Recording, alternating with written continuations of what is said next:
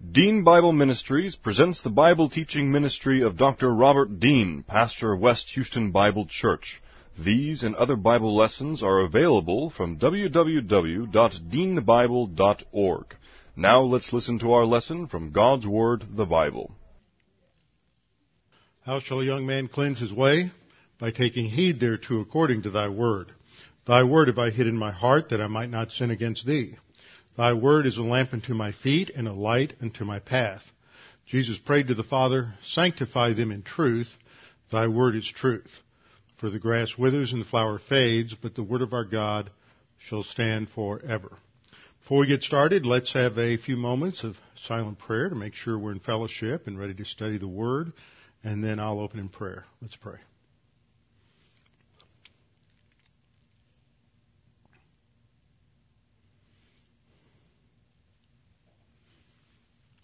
Father, again, we express our gratitude that we can be here together this evening to fellowship around the study of your word because we know that your word is alive and powerful and sharper than any two-edged sword, piercing even to the, to the dividing asunder the soul and the spirit and discerning separating the joints and the marrow, discerning the thoughts and intents of the heart. Father, we're thankful that as we study your word, it is your word used by God the Holy Spirit that opens up and enlightens our thinking to uh, truth and that we can understand creation as you have created it and that as a result of our understanding of your word we can uh, focus on serving you and focus on being a witness testimony for your grace and for your truth. We pray that as we study your word this evening that we would be challenged by what we learn. And we pray this in christ's name. Amen. We're in hebrews chapter 12 Hebrews chapter 12, and it's been a couple of weeks since we were uh, we were here. Uh, last week, I gave you a report on the uh, trip I made to Washington D.C. and the uh, Capitol, the spiritual heritage tour of the Capitol. And so this week we're back in Hebrews, focusing on just this one verse, going back over it again. Uh, Hebrews 12:14, pursue peace with all people and holiness, without which no one will see the Lord. I want to go back and take some time on that first mandate to pursue peace with all people. Now this fits within an overall structure of the, of the book that we've seen that we come to the last section in Hebrews, beginning in Hebrews 11.1 and extending down to the end of the book in 11.25. It started off with a a period of instruction focusing on these great uh, uh, examples of perseverance in belief in chapter 11. That's actually the focal point there is their perseverance in belief in the promise of God. And then there, it's followed by uh, a challenge in 12, 1 through 29, and uh, which includes a warning starting in verse uh, verse 25. So we're in this practical challenge dealing with the focus on Christ, focus on His uh, endurance in the midst of testing. That despite how uh, how much opposition, how much resentment, how much hostility He faced. Uh, in the condemnation to go to the cross, that nevertheless he ran his race with endurance. And based on that example, we are uh, enjoined in verse 1 to let us run with endurance the race set before us. And so, starting in verse 2, we see that Christ sets the example of endurance in the race. The race is characterized by um, the need to be disciplined, uh, using the whole imagery of discipline, not just in the sense of chastisement, but also becoming uh, disciplined, stripping off uh, the things in our life that distract us from our primary objective and goal in terms of spiritual growth and spiritual maturity, and so that we can be trained and become a mature and effective uh, believer. Starting in verse 12, there's a challenge to, especially to the original readers because they have grown weary. They, they want to give up. They have faced opposition. They faced resentment. They have faced hostility uh, from uh, unbelievers, and so it is. Uh, it, they are being challenged not to give up on Christianity, not to fade out.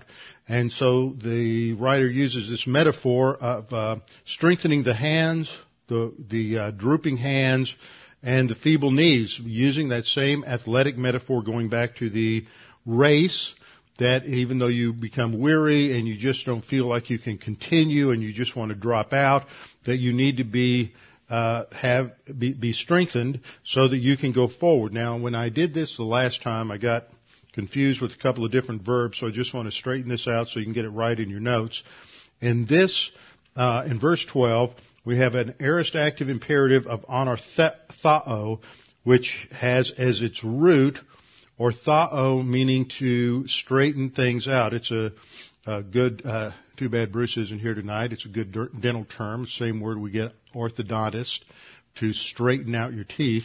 So you're to uh, strengthen or straighten up the hands, and it has the idea of restoring straightness or erectness to something, rebuilding it, something of that nature, regaining the strength that was once there.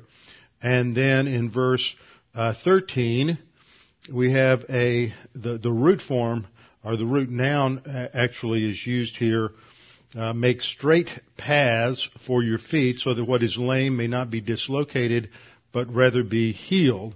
And that uses the uh, noun orthos in conjunction with the verb poieo to uh, make or make straight uh, paths to straighten something something out. So that is your primary uh, introductory command here is to strengthen, straighten out uh, the hands and the knees, and then to go forward. And the straight paths are the paths related to truth, and following those those straight paths. Now, in order to do that, it involves personal relationships. They're under opposition whenever you're involved in a circum- circumstance in your uh, in your Christian life where you are, uh, that's the issue, and you are being um, perhaps ridiculed or persecuted for whatever reason related to your Christianity. That's the primary application here, but it's also related to other areas in life. There are a lot of ways in which we as individuals get involved in personal conflicts with other people and sometimes with other believers. And this is some of the hardest things to have to deal with, especially if it is, if it involves close family members. But it can involve anything from close family members to coworkers to um, neighbors to any sort of situation where you are involved. It can be someone in a business deal that uh, uh, perhaps you have been uh, cheated or defrauded. And so whenever things of that nature occur, whenever we think that we have been uh, mistreated or we can't get things done the way we think they should and somebody is preventing it, then that always is an opportunity for uh, tremendous conflict to occur. And so we have to understand within the context of scripture that the believer is to pursue peace and this is a word that is always used in the context uh, in opposition to conflict. Now sometimes it's used in contrast to an external conflict. Uh, there are, uh, it's used that way a lot in the Old Testament in terms of physical conflict and peace versus war or peace among people who are uh, in opposition to one another, antagonistic to one another, fighting against one another. In the New Testament, the word is very rarely used in that kind of a context. Usually it's used in contrast to conflict in the soul. A person who is worried, a person who is uh, always uh, characterized by anxiety or fear, uh, that person is to have peace, which indicates a, a lack of soul conflict, a lack of anxiety or worry or fear. But in this context, in Hebrews 12:14, it's not talking about inner peace. It's talking about uh, having relationships that are characterized by peace and tranquility rather than hostility, antagonism, and conflict. And so believers are uh, mandated to pursue peace with all people. Now the initial command in terms of strengthening the hands and the uh, feeble knees was an aorist imperative. And last time I pointed out that that emphasizes a priority. Many times I find the style in, in uh, writers in Greek where they'll give a primary command uh, in terms of an aorist tense, and it's followed up with, with present imperatives which emphasize ongoing action. So here we have the present imperative, ongoing action that we are to always pursue peace with all people. And the idea of pursuit here, uh, dioko is the verb and it indicates moving rapidly or moving decisively towards an objective. We are to pursue this objective. We are to strive for this objective. This is not really an option in the believer's life. Now the word people, as I pointed out last time, isn't in the original. What you have is just the phrase pursue peace with all.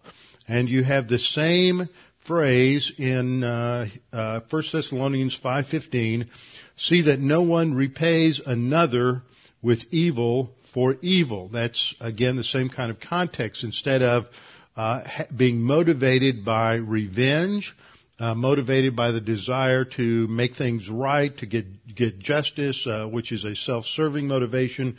Don't repay evil for evil, but always seek. Same verb that we have in Hebrews 12:14. Seek after that which is good for one another and for all people. And so there, with the contrast, one another refers to other Christians, and for all would would broaden the uh, the object to uh, beyond the body of Christ, beyond other Christians. So we're to pursue peace with all people and uh, also pursuing holiness, that is sanctification, without which no one will see the Lord. Now I dealt mostly last time with that second phrase, which relates to uh, spiritual maturity and rewards, which I'll come back to as we get into the next couple of verses.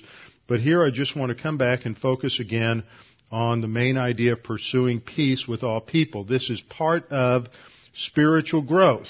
The word hagiasmos for holiness uh, relates to holiness, consecration, or sanctification. And here it's not talking about uh, phase one sanctification or becoming a believer or a Christian, which occurs uh, with everybody. The instant you trust Christ as Savior, you are identified with Christ in His death, burial, and resurrection. That's referred to as the baptism uh, by the Holy Spirit. And at that instant, you become positionally set apart to God or positionally sanctified. And that position, our position in Christ, can never be lost.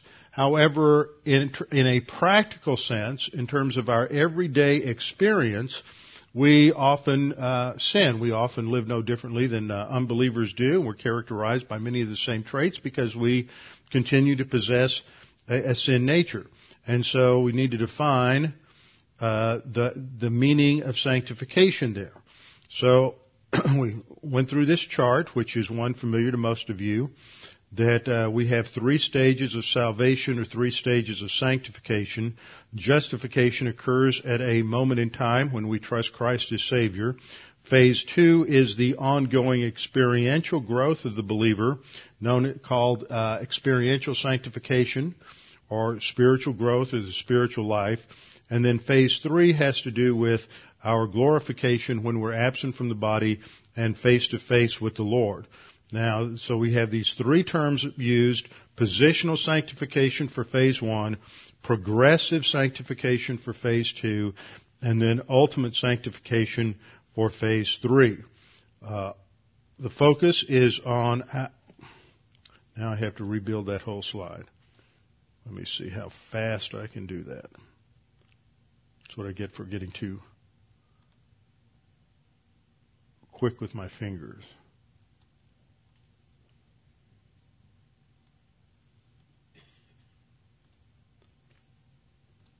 Okay. We're freed from the penalty of sin at the point of faith in Christ. We're freed from the power of sin in spiritual growth. We learn to trust in the scriptures, apply the scriptures rather than respond on the basis of our sin nature.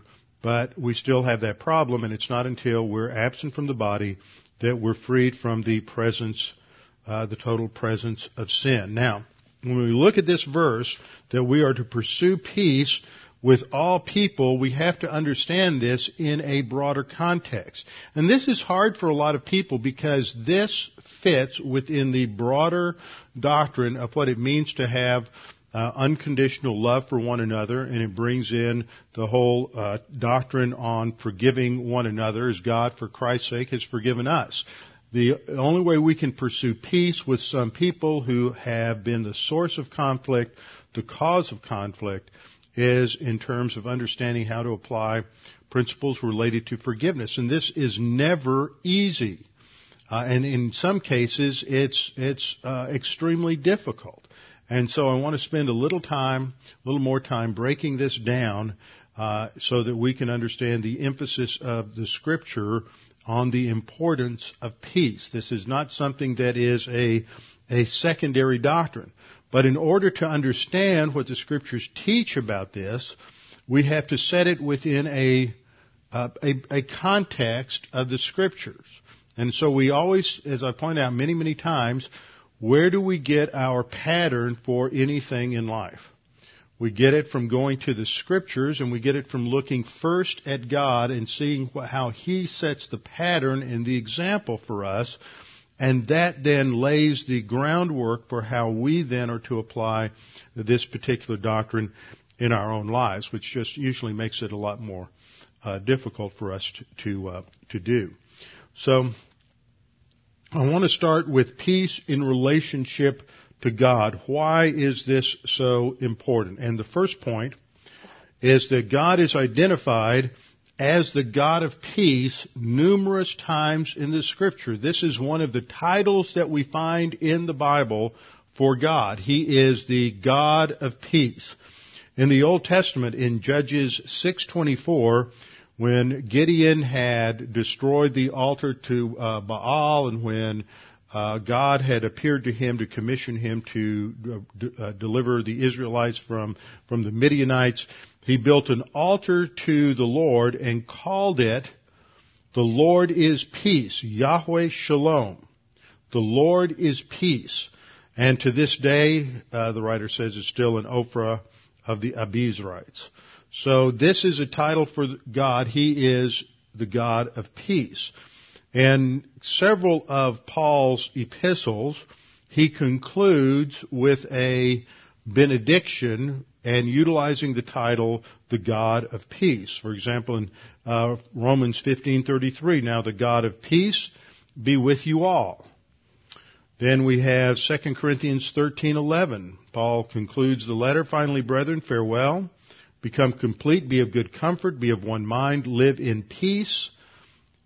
See, there's that command again to live in peace, and the God of love and peace will be with you. So again, we see the uh, God is the God of peace, and this is connected to His love. So to have peace with all men is going to bring into focus the whole doctrine related to unconditional love and what that means, and, and of course what lies behind it is grace uh, orientation, understanding grace. Philippians 4 9, Paul says, The things which you have learned and received and heard and saw in me, these do, and the God of peace will be with you.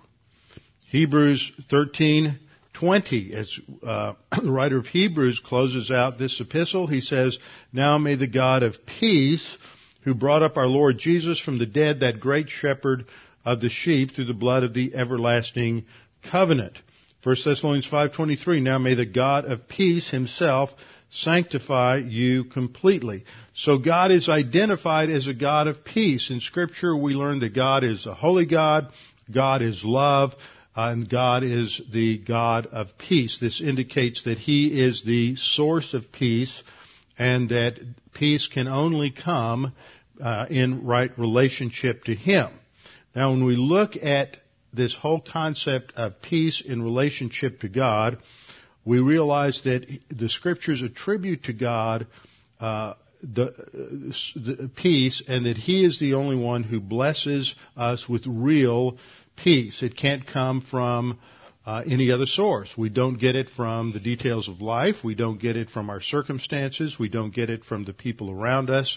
We get it only because we are in right relationship to God.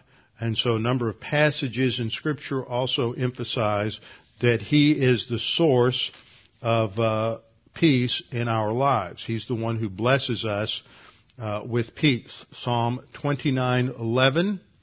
The Lord will give strength to his people. The Lord will bless his people with peace. He is the source of peace. In Levit- Leviticus 26:6, which is uh, the passage focusing on the blessing that God would give to uh, Israel in the land if they were obedient, he says, "I will give peace in the land." Now that's defined in context in relation to the absence of warfare, the absence of conflict. I will give peace in the land. You shall lie down. None will make you afraid.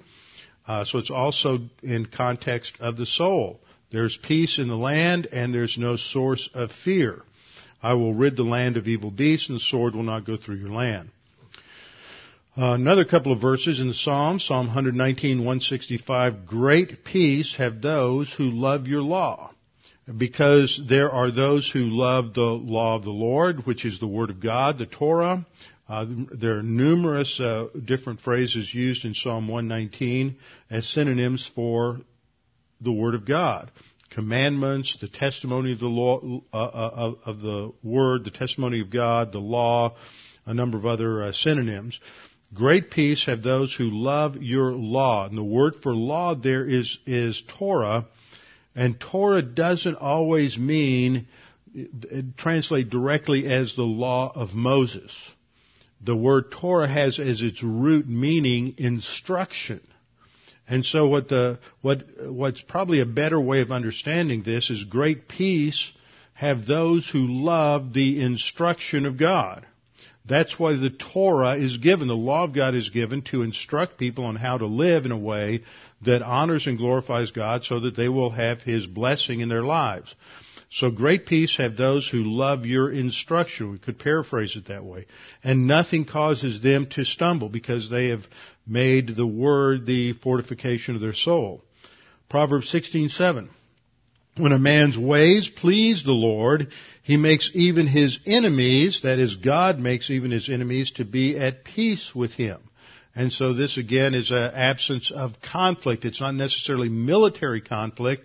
It can have uh, conflict in any other form. It could be family conflict, conflict with competitors, conflict with uh, uh, others uh, in the family, those who are jealous, those who are trying to take advantage of us.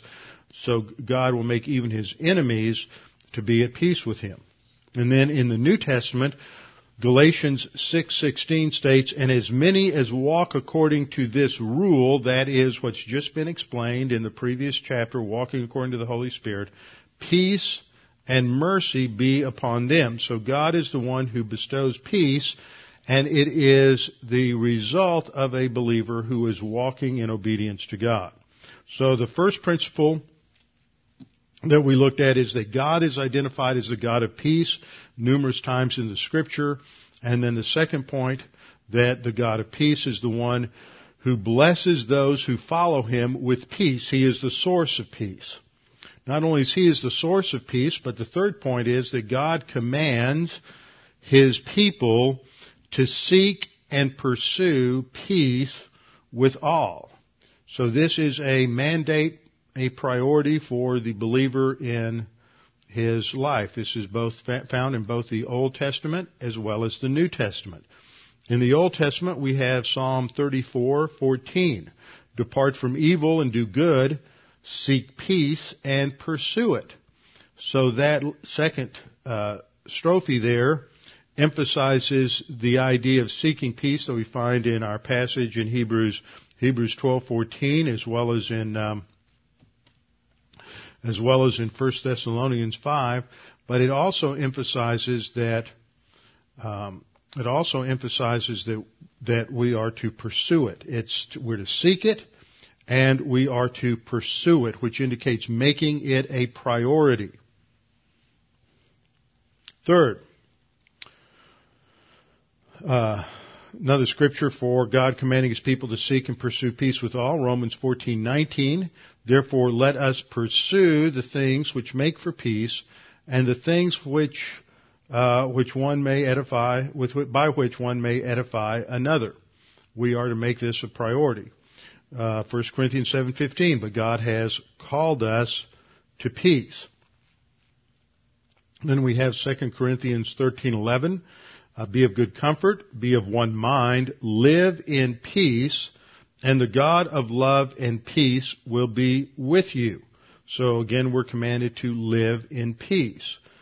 Colossians 3:15.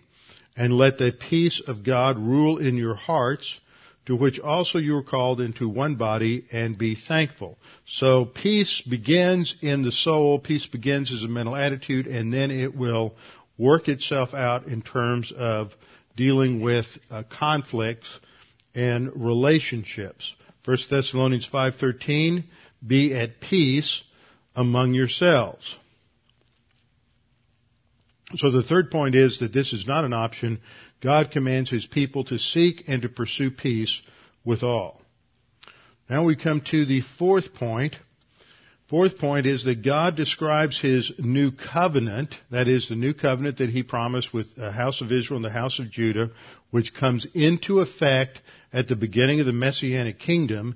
That new covenant is identified as a covenant of peace. Isaiah 54:10 says, "For the mountains shall depart and the hills be removed, but my kindness shall not depart from you, nor shall my covenant of peace be removed." Now this has its foundation, as we'll see, at the cross where man is reconciled to God. That takes place at the cross when Christ paid the penalty for sins, and that laid the foundation for the new covenant. That was the sacrifice. When Jesus observed the Lord's table, which we uh, observe once a month, he took the cup and he said, This is the new covenant of my blood, which is given uh, as a sacrifice for you. So the, that represents this new covenant as a covenant of peace, and that's going, as we'll see, that's peace between God and man. Uh, Ezekiel 34:25 also uh, relates to the new covenant. I will make a covenant of peace with them and cause wild beasts to cease from the land, and they will dwell safely in the wilderness and sleep in the woods. Then we have also Ezekiel uh, 37:26. Moreover, I will make a covenant of peace with them, and it shall be an everlasting covenant with them. I will establish them and multiply them, and I will set my sanctuary in their midst forever. So that, as we've seen in our study of Revelation on, on Tuesday night, that sets the framework for the new Jerusalem, which is where God will establish His presence when He comes to dwell on the earth forever. So the new covenant is de- defined as a covenant of peace, and that's because of the foundation at the cross. All right, the fifth thing we need to note by way of introduction to dealing with the importance of this doctrine is that eh, in, in the Old Testament, as well as in the New, peace is a form of greeting and a form of greeting that God uses. We have the uh, phrase, the, the word shalom in the Hebrew and eirene in the Greek. And most of the letters that Paul writes, he begins grace and peace to you. In the Old Testament, we also have other passages that emphasize uh, the word uh, shalom uh, as a as a greeting. In Judges 6:23, we have the Lord uh, speaking to Gideon. Peace be with you. Do not fear. You shall not die. So here, peace is contrasted with fear as a as a mental attitude but it is a greeting. 1 Samuel 16:5 he said peaceably I've come to sacrifice to the Lord sanctify yourselves and come with me to the sacrifice. This is speaking Samuel when he came to consecrate Jesse and his sons. So peace relates to a form of a greeting. Uh, Jesus in Luke 24:36 uh, when Jesus appeared to the disciples after the resurrection says peace to you. So we have this as a greeting form. All of what I'm saying here is to emphasize that living with one another in peace is not an option. This is a mandate uh, from Scripture. That doesn't mean it's easy, and and we'll have to discuss the whole issue of what do you do when somebody doesn't want to live in peace with you. Well, you do what you can do, and the decisions they make, well, that's that's that's their problem. But we need to make sure we are doing and living the way we should be we should be living.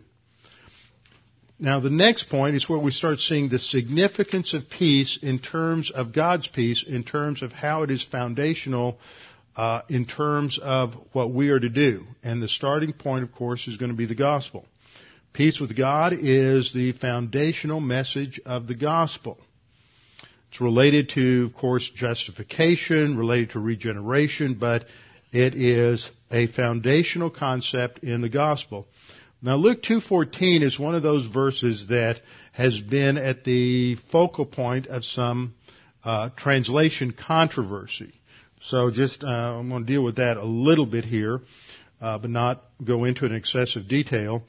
This is when the angels appear to the shepherds in the fields outside of, of outside of Bethlehem, and when the when the angel choir uh, begins to sing, the, what they sing is glory to God in the highest, and on earth peace, goodwill toward men. Now, if you look in your New American Standard or New International Version or some other translations, you will see that it is uh, sometimes translated, and on earth uh, peace to men of goodwill. And in that translation, the of goodwill uh, characterizes or limits the men to whom peace applies. It, it, applies to those who are men of goodwill, and that is taken to mean those who have. There's peace to those who have, um, who are right with God, but not for others. The difference has to do with the text of, of the of the Greek text. In the oldest manuscripts, three or four of the oldest manuscripts, what you have is a an accusative form of the uh, of the Greek uh, noun uh, eudokia. That's spelled E U D O K I A. Eudokia. And in the genitive singular, then that is translated. Genitive is a possessive case, so eudokias uh, would indicate of goodwill. And so some of these older manuscripts indicate uh, that it's a genitive. They've added adds the s now, but the majority of manuscripts, the majority of manuscripts do not have that s on the end. They just have eudokia. And if it doesn't have the s on the end, then it's in the nominative case, in which case it would mean goodwill toward men.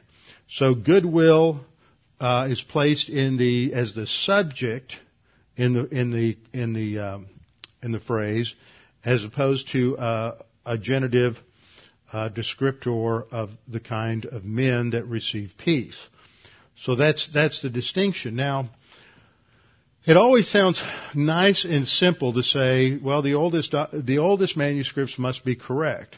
And, but it's, that's, that's simplistic and it's not necessarily true because you could have a, a, you can have a copy that, that we have that let's say you have a 7th or 8th century manuscript that is a faithful copy of an older manuscript that's dated like, let's say 150 uh, or so AD. And the, doc, the, the 150 AD document is correct. So that would mean that your 7th century or 8th century document would also be correct. It faithfully copied the 2nd century document. But your 3rd century document may be corrupted in some ways, may not reflect a good, good background. So if you lose your 2nd century document and all you have is a faithful copy from the 7th century, that 7th century document is going to be better and more faithful than your third century document. let me give you an example of that from the Old Testament. In the Old Testament, uh, one of the ways in which the uh, the Old Testament documents can be dated is by looking at the vowel points. When Hebrew was originally written, uh, it, there were no vowel points. When the Old Testament was written, you just wrote consonants.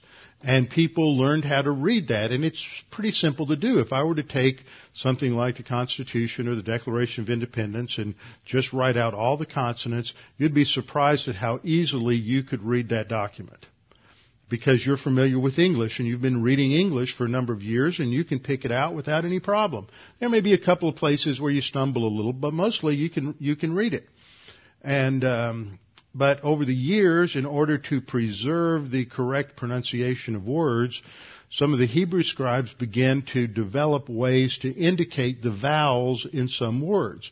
What they did initially was they took some consonants, the, the U, and which uh, U and W kind of are the same letter, and also uh, the Y uh, could stand for an I. And so they took a couple of consonants like that, and they made them do double duty and to stand as as as vowels.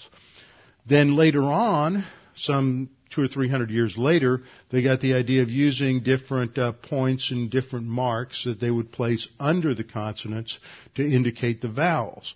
So as time goes on, the more and more recent you get, the more and more current you get going down the timeline, the more vowels you find in a Hebrew document. Well, the, the vowels in the Pentateuch, that, that is the books of Moses, the Torah, Genesis to Deuteronomy, the books in the Pentateuch contain, that we have in the Masoretic text, contain fewer vowels than the vowels of the Pentateuch in the Dead Sea Scrolls. And what that tells us is that the, the manuscript tradition that lies behind the, the Masoretic text, which is dated 9th century AD, actually goes back to a much older original than the Dead Sea Scrolls, which are a thousand years older than the Masoretic text. So just because something is older doesn't mean it's necessarily better. But that was the idea that came out of um, that came out of uh, British scholars and te- their views of textual criticism, most commonly known as the Westcott-Hort theory, uh, back in the late 19th century. Since then, especially in the middle part of the of the 20th century, there have been a number of uh, scholars who've come up with problems with that view, and there are those who, in contrast to the Westcott-Hort view, hold to a view called the majority text. And the majority text view basically says if it's in the majority of documents, then that's more than likely the correct reading. In the Westcott-Hort view, they rely very heavily on four documents dated in the third and fourth century. And if you have any reading, basically, to make it simple, if they, if you have a reading that's attested by three of those four, then that's it for them. You know, that's, that's the reading you go with. And that is the view that underlies the New American Standard, the um, New International Version, English Standard Version, a bunch of the modern translations. Whereas uh, the majority text view, it really reflects what they call a Byzantine text form because it's found primarily and mostly in the area of uh, of Turkey and uh, and and Greece. And so that is reflected mostly in the documents that underlie the King James and New King James, but not precisely. That doc, that Greek text that underlies the uh, underlies the Greek, I mean, underlies the uh, uh, uh, King James was what was called the Textus Receptus, which was based on just nine or ten Greek texts that were available in the early 1500s but none of them were any older than the ninth century. And the Textus Receptus isn't identical to the majority text view. There's at least 1,800 differences between those two, uh, those two approaches. And so the majority text view, I think, is has more behind it uh, and is uh, weightier than the, um, the, the, the. Of course, Textus Receptus has problems, but um, the majority text view, I think, is much closer than the critical text. So that would mean that this is saying goodwill toward men. And I think that fits because what God is sending in the, in, in the Messiah, in Jesus, is that He is going to be the source of peace and reconciling God, man to God. And so He is sending peace, the gift of the Messiah, and peace, and it is God's expression of goodwill to change that uh, relationship between God and man, which occurred at the cross. And we'll see how that works itself out uh, in a couple of passages we look at as we develop this. So peace with God is the foundational message of the gospel and reconciliation is what occurs at, at the cross. We'll see that when we get into Colossians uh, chapter, chapter 1 and Colossians chapter 2. So the seventh point is that the only basis for understanding how to achieve this, that is how to have peace with people who are, uh, are in conflict with us, is to uh, examine the most extreme conflict in history. Whatever conflicts we have in our own lives, whatever conflicts you have with your uh, friends or with your siblings or with your coworkers or with your neighbor or with someone in your family is nothing compared to the conflict that erupted when Adam sinned against God. When Adam sinned against God, we have the beginning of the uh, greatest uh, conflict in terms of human history that ever occurred. At that instant, you have all the elements that make up any good novel or any good soap opera, any good story, and we have the introduction of all of those great themes that drive every story. Themes of betrayal and rejection and loss, hostility toward God down through the ages. All of that comes out of Adam's sin in Genesis chapter 3. And yet it is God who is the one who is rejected, God who is the one who's betrayed, God is the one who has been um, uh, has been disrespected. God is the one who has been uh, completely uh, vilified and cursed by man. Nevertheless, it is God who takes the initiative to solve the problem in the conflict, and he does everything necessary to bring resolution uh, to that conflict. And the two basic and key passages in Scripture for understanding this are in Romans chapter 5 and Colossians uh, chapter 1 as well as Colossians chapter 2. So we we won't get much beyond just orienting to this point uh, tonight because of the significance of these two passages. So the first passage is Romans chapter five verses one and two. So uh, let's turn in our Bibles to Romans uh, Romans five. I just have the first two verses up on the slide, but uh, I want to refer to some other verses uh, within the within the immediate context.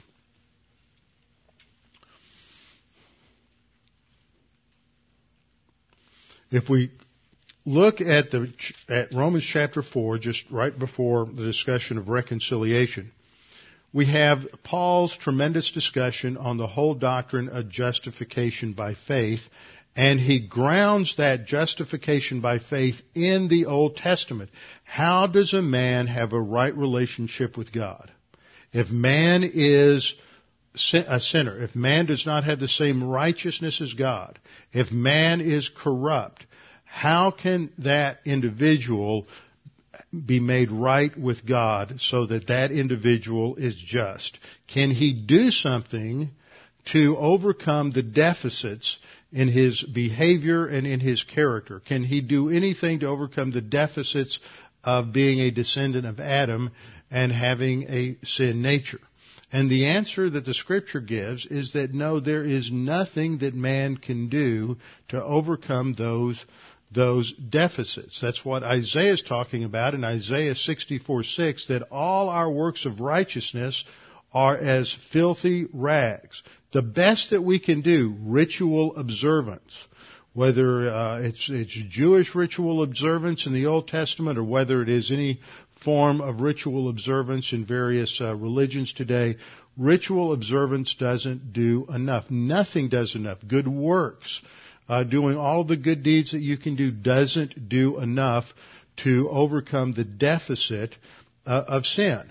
So the only thing that, that can overcome that deficit is if God credits something to us, to our account, that is greater than the deficit of sin. And so he, Paul uses for his example Abraham from the Old Testament. Starting in uh, Romans 4 1, uh, Paul says, What then shall we say about Abraham, that Abraham our father has found according to the flesh? That is, in his humanity. Verse 2, For if Abraham was justified by works, that is, if Abraham becomes just before God on the basis of his own behavior, on the basis of his own obedience to God, on the basis of his sacrifices to God, on the basis of uh, any form of ritual observance. Well, Paul says if Abraham was justified by works, then he would have something to boast about, but not before God he would have something to boast about because it is, there's nothing wrong with doing good works. There's nothing wrong with being involved in the, in the community. There's nothing invo- wrong with being involved in certain, um, ways of uh, working within society to improve things, but that isn't going to uh, cut any ice with God. That's not going to overcome the deficit of sin. Uh, it may give you something to be proud of, something to boast about, but it doesn't give us any credit before God. And then in verse 3, Paul says, For what does the scripture say? Abraham believed God, and it was accounted to him for righteousness. And this is a quote from Genesis chapter 15, verse 6.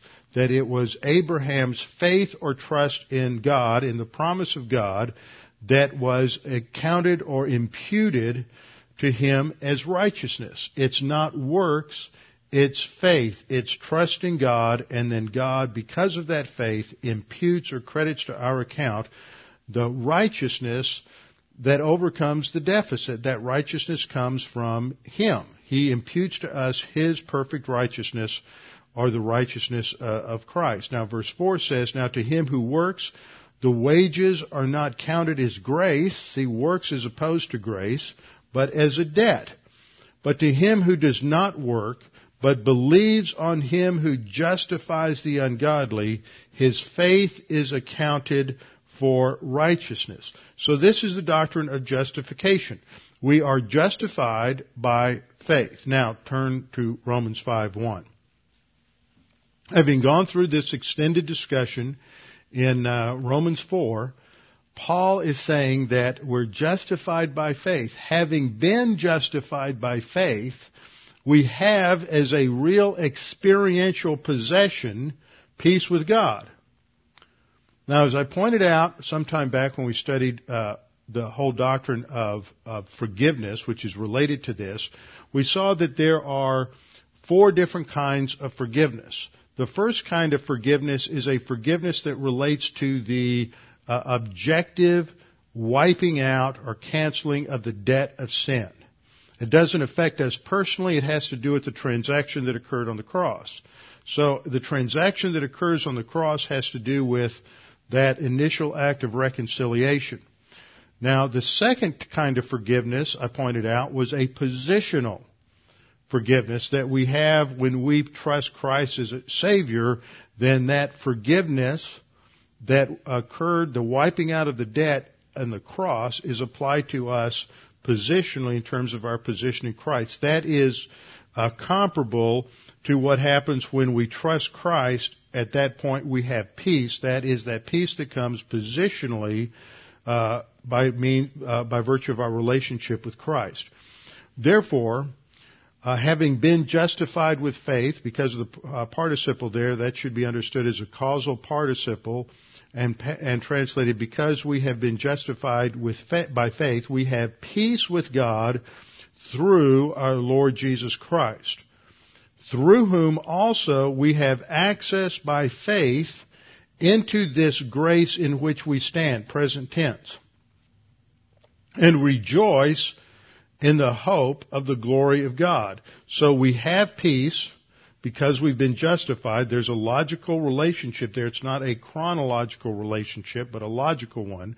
That justification uh, means that we have peace with God, and then we're standing in His grace, and that leads to joy in the hope of the Lord. Then it goes on to the next few verses in terms of application, in terms of our spiritual growth. But the foundation is in terms of the doctrine of uh, peace with God or reconciliation. Now, let's turn over to Colossians chapter 1. I think we'll just have enough time to tie these things together tonight. Colossians chapter 1.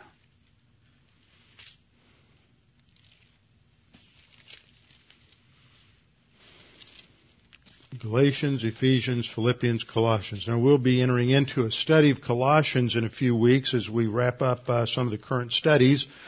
this will sort of give you a preview of coming attractions. In Colossians 1:19 we read, "For it pleased the Father that in him, that is in Christ, all the fullness should dwell, and by him, that is by Christ, to reconcile all things to himself by him, whether things on earth or things in heaven, having made peace through the blood of his cross. Okay, now when did, when did that, when was that peace transaction accomplished? It's accomplished at the cross. Not when you believe, but it was accomplished by what Jesus Christ did on the cross. There is a reconciliation that occurs at the cross when all things are reconciled to God. Does that mean everything's just great hunky dory and there's no more sin? No. But it, it, relates to the fact that the sin problem is dealt with finally and completely at the cross, as we'll see when we get into the verse, verses in chapter 2. But that doesn't change the experiential reality of sin in the universe. But it solves the justice problem with God, so that it solves the the the the, the, that which which forms the barrier between uh, God and man. So he reconciles all things to himself with that, that barrier that's between God and his creation because the creation's been tainted by sin is removed by the work of Christ on the cross. So he reconciles at the cross all things uh, whether on earth or things in heaven, having made peace through the blood of his cross. And then in the next two verses, this is applied specifically to the Colossian believers. And you who once were alienated and enemies in your mind. See, that's what happens in a conflict. You get, you become alienated from someone else. They become an enemy. They're hostile to us. There's anger, resentment, bitterness. All of these things begin to boil up. And so we have the same kinds of descriptions here for the relationship between fallen humanity and God. We are alienated and enemies of God. A state of hostility occurs and the, the, there is a maximum conflict now between uh, man and God. So Paul says, you who once were alienated and enemies in your mind by wicked works, yet now he has reconciled in the body of his flesh through death to present you holy and blameless and above reproach in his sight. So the act of reconciliation has to do with blotting out the certificate of debt, as we'll see um, in just a minute. Now, just prior to this discussion in Colossians 1, back in verse 14, Paul said that it was in whom, that is in Christ, we have redemption through his blood. That's the uh, the blood of Christ that means the death of Christ refers to his uh, death on the cross, his spiritual death that paid for sins, which results in the forgiveness of sins. Now, the word that is used for forgiveness of sin here is the word aphiemi. Now, there's two different words that are used for, for sin here. This is really important. I didn't put it up on the, the Greek up on the board, but it's still important. Um, the forgiveness of sin here is aphiemi, and aphiemi means to completely release something. That's what happens in conflict resolution is whatever causes the conflict has to be let go. It has to be released. You have to get past it. And I'm not saying it's easy, I'm just saying that's, that's the end result. There is the forgiveness, the letting go of sin. It's not a problem anymore. Now you say, how did that happen? And that is then developed when we get into the second chapter. We've gone through this some before, and what I have up here is a little bit of a, a clarified or uh, expanded translation to understand what what uh, the writer's getting at here in Colossians 2:13 and 14. What you see at the end of verse 13 is the phrase forgave you all trespasses. That's a focal point here, but the word for forgiveness here isn't aphiemi, which is what we had in uh, 114. The word here is charizomai. And charizomai has as its root meaning grace. So the key to understanding forgiveness is that it is an undeserved action. It is gracious. It, it's not because the person's done something to deserve it. It is an undeserved action. And what we'll see, just to give you a preview of coming attractions, when we read in Hebrews 12, uh, we read, pursue peace with all people, look, and then verse 15 will say, looking carefully, that is examining yourself, lest anyone should fall short of the grace of God. Now some people have taken that to mean losing salvation, but what it means is that we are to pursue peace with everyone, but be careful that you don't forget that you're supposed to deal with them in grace. Don't come short of the grace principle in how you're dealing with the others in a, in conflict resolution. Grace is the dominant principle. So, that's emphasized here by the word for, that uh, by the Greek word charizomai, which in many cases is a synonym to aphiemi. It's also used in some passages as aphiemi is for the forgiveness of a debt, which means the complete cancellation and obliteration of the debt. So in Colossians 2:13 and 14, what we read is, "And you being dead in your trespasses and sins," that's a participle that indicates previous action, you, when you were dead in your trespasses and the uncircumcision of your faith. In other words, when you were a rebel against God, when you were spiritually dead, when you were hostile to Him, when you didn't care about God, you didn't care about the truth, you just wanted to live your life uh, the way you wanted to live it, when you were being dead, when you were dead in your trespasses and the uncircumcision of your flesh, He has made you alive together with Him. See, when you were dead, He made us alive together uh, with Him. It's focusing on the point of salvation. That's when we are regenerated, when we trust in Christ as Savior. Because, how could He regenerate you? Because He forgave you past tense.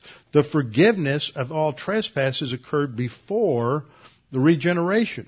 Well, when did He forgive you of all your trespasses?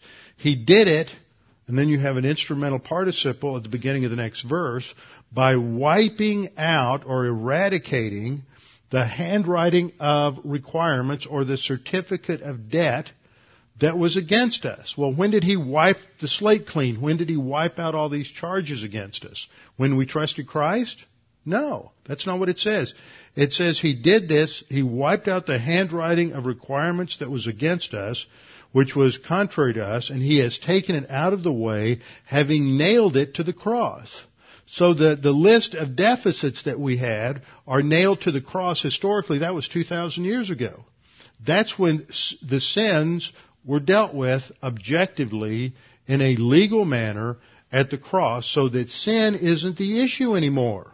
It's not the issue for anybody. That's why you don't start off talking to somebody about why they need to quit doing this and quit doing that and clean up their life and everything else because sin's not the issue. They need to understand they're a sinner under a death penalty, but they don't, that, you don't belabor the point by making them uh, sweat because they've committed sins. They're still going to commit sins after they're saved. That's not the issue. The issue is Christ.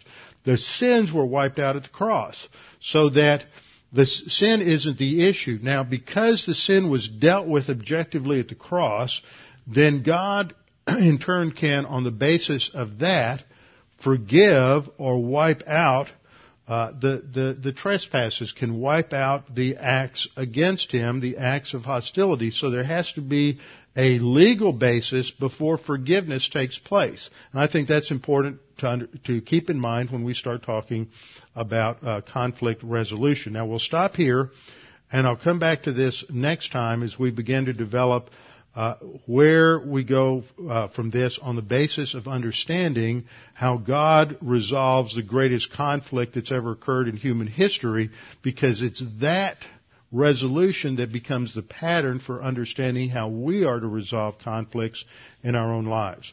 Father, we thank you for this opportunity to study these things this evening, and though it's very difficult at times for us to be involved in uh, reconciliation with others, in dealing with conflicts, hostility, rejection, nevertheless, that is what we have been commanded to do, and that is to be a part of our makeup as believers fulfilling the commandments that we have in the scripture that we are to uh, love our neighbor as ourselves. Father, we pray that you would help us to understand how this goes into practice because it cannot be done apart from the ministry of God the Holy Spirit in our lives. We pray this in Christ's name. Amen.